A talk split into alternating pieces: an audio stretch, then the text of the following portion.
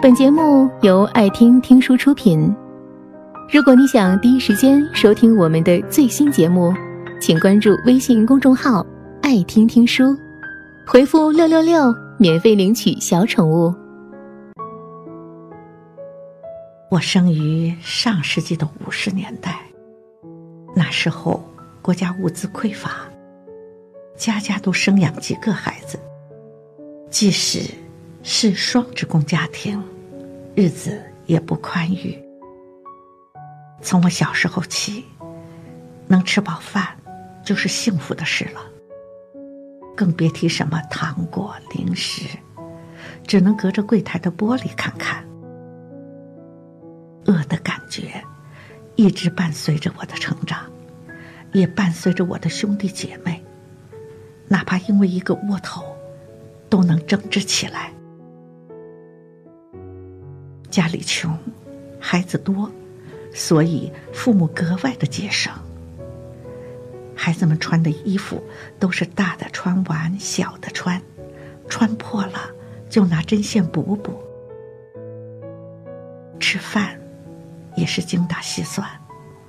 副食店有卖各窝鸡蛋的，价格比普通鸡蛋的便宜。母亲经常买这种蛋，说只要里面没坏，一样吃。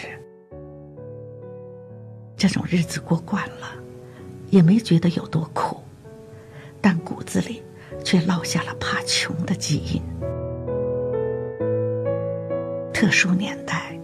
很多同龄人离开了家庭，父母不舍得女孩子吃苦，所以初中毕业我就被安排顶班，进了国营小吃店工作。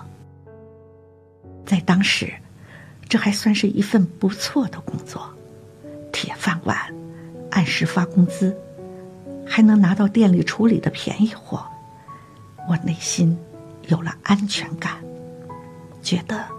总不会再挨饿了，日子就这样一天天的过，恋爱、结婚、生子，生活波澜不惊。我以为一辈子就这样下去了，但该来的风雨总会来。人到中年，我和丈夫双双下岗，家庭顿时陷入了困境。那时，女儿在上中学，她的学校有食堂，很多学生中午都在食堂打饭，但每月的伙食费是一笔开销。女儿说，食堂有热饭的地方，所以她每天都带饭上学。我跟她说，吃家里的饭香。其实，我是心酸的。我经常炒豆芽菜和鸡蛋。他明白，豆芽菜在当时是最便宜的菜。鸡蛋买的也是个窝蛋。青春期的女孩子是敏感的，我知道她的内心一定藏着更多的酸楚。我不想去追忆更多的过往，因为很多时候。并不美好，女儿也是，在极力的回避过去。她独立、倔强、骄傲，像一棵逆风的小草，在旷野里野蛮生长。大学毕业后，她到英国留学，家里没有任何资助她的能力。我无法想象她在国外的艰难。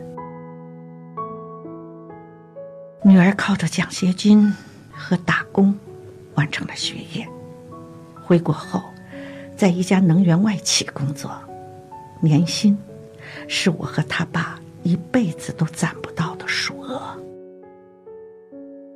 他把所有的工资都给了我们老两口。这种极端的回报，起初我没觉得异常，觉得孩子懂事。我也乐意帮他直到一天，他把我所有盆里和桶里积攒的水都倒了，把冰箱里所有过期食品都扔了。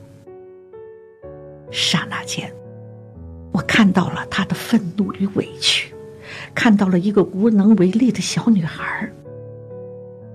我的太阳穴像被狠狠的抽了一鞭子。我一生经历过的贫困与挣扎，直白的告诉自己，实在是穷怕了。再迟钝的人，也知道他的心结所在。我开始小心翼翼的买东西，让我们的生活看起来尽量正常。女儿选择再次出国读博士，她在逃离她的梦魇所在，而我，又退回到固有的轨道，依旧买临期食品，买不那么新鲜的水果蔬菜。直到这次女儿假期归来，把一袋鸽窝鸡蛋扔进了垃圾桶，我的胸口。就像中了一记老拳，痛，又无法大幅呼吸，只能细细的喘气。女儿的怒火又被点燃了，大声的问我：“我把能留下的全部都留下了，现金、银行卡全部加当。我三十几岁，只带一张信用卡出去，重新开始。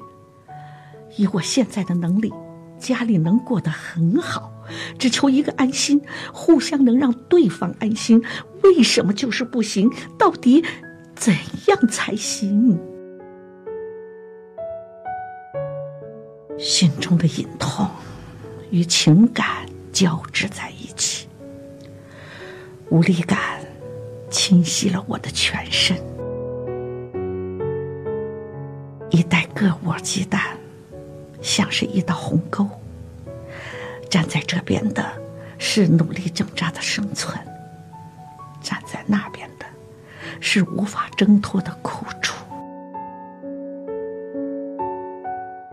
我突然意识到，此刻我们都是受伤的小孩我应该去拍拍儿时的自己，再去抱抱年少的他。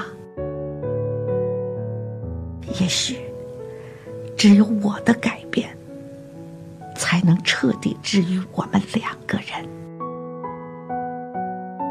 冲破内心的藩篱，在不安的世界中找到安稳，才是当下我要寻找的生活。